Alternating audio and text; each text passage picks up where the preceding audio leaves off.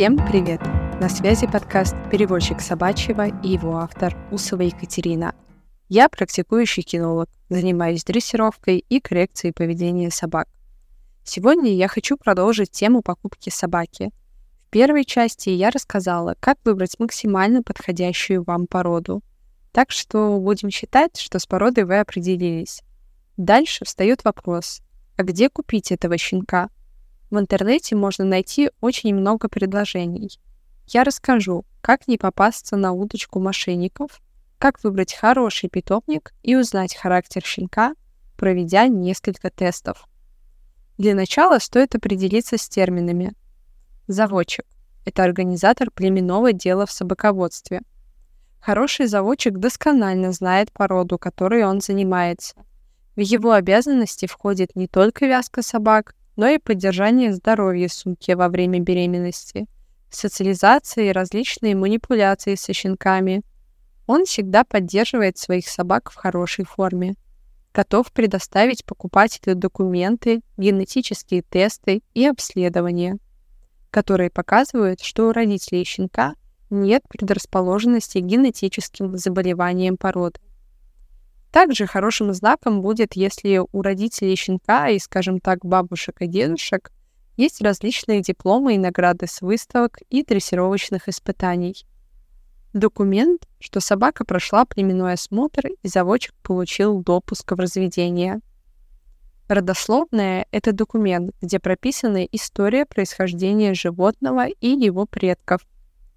Клеймо и чип делает ветеринар — это маркировка собаки для того, чтобы отличить ее от других животных.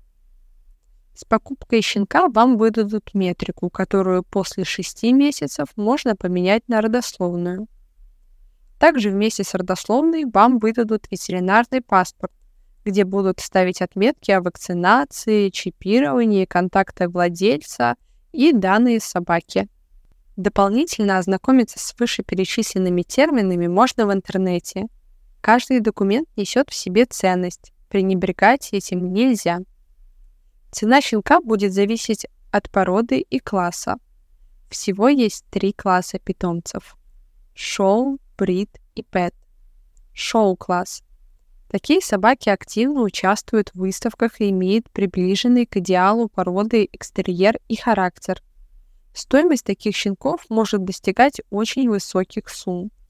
Чаще их покупают люди с определенной целью – участия на выставках и взятие призовых мест. Они используются в племенном разведении. Еще такие щенки могут оставаться в питомнике как реклама и гордость. В дальнейшем их используют в племенной работе. Брит-класс. Собаки имеют менее броскую и эффектную внешность, нежели представители шоу-класса. Они правильно сложенные и имеют темперамент по породе, не имеют дисквалифицирующих пороков. Недостатки и пороки можно найти в описании стандарта породы. Тоже используются в разведении. При грамотном взращивании щенка и подборе пары они могут рожать щенков шоу-класса. Пэт-класс. Домашние любимцы. Тут может быть два варианта. Первый. Щенок не имеет пороков по стандарту породы, но он слишком простой, находится на грани стандарта по росту или весу, имеет проблемы с прикусом или по другим показателям. Эти проблемы никак не влияют на здоровье собаки. С возрастом, если изменения в анатомии произойдут в лучшую сторону, то щенок может выйти в брит-класс. Второй. У щенка есть много анатомических недостатков или есть дисквалифицирующие пороки. Окрас, плембрак по зубной формуле, крипторхизм у кобелей, неопущение одного или обоих семенников. Такие собаки исключаются из племенного разведения. Но стоит оговориться, что чаще всего угрозы для здоровья тут нет. Такая собака может быть отличным домашним любимцем. Цена таких щенков в разы ниже щенков шоу-класса. Стоит добавить, в документах вы не найдете этих определений, но это общепризнанное мерило, которое формировалось десятилетиями. Если вы изучите документы, о которых я говорила, прочитаете стандарт породы, которую хотите приобрести, и уточните все дополнительные вопросы у заводчика, то с высокой вероятностью сможете приобрести щенка с хорошей генетикой, здоровьем и психикой. Именно поэтому у собак может быть высокая цена. Такие документы гарантируют вам с большой долей вероятности здоровое животное, которое не заболеет по приезду домой или, например, не будет иметь предрасположенности к страхам или агрессии.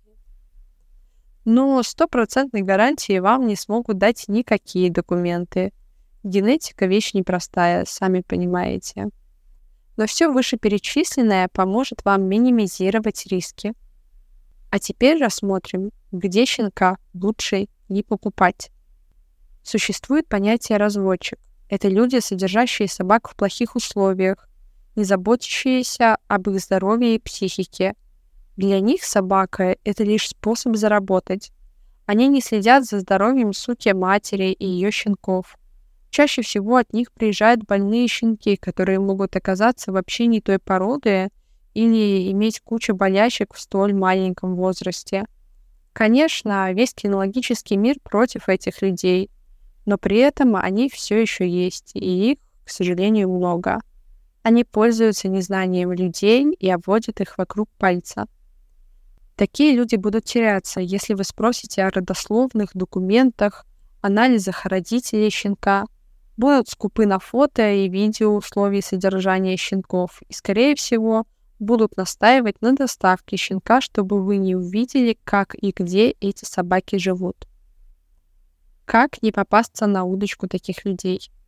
Как я и сказала, просите видео, документы, узнавайте о родителях щенка, просите приехать и посмотреть щенков.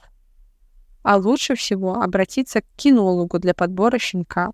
У меня есть такая услуга — я могу помочь вам подобрать породу, найду хороший питомник, проверю документы и при необходимости помогу определиться с выбором щенка из помета. Человеку извне кинологии и собаководства это сложно, и это абсолютно нормально. Я, например, совсем не разбираюсь в машинах, поэтому при покупке авто обязательно обращусь к профессионалу. Это поможет вам сохранить нервы и деньги в будущем, и вам точно будет комфортно с новым другом. Также на платформах типа Авито и Вилы много предложений. Там могут встречаться обычные люди, которые случайно или специально повязали своих собак. Истории бывают разные. В качестве домашнего любимца такая собака подойти может, но тут сложнее с гарантиями хорошего здоровья и психики щенка. Поэтому я рекомендую покупать щенков у заводчиков. Еще один важный вопрос.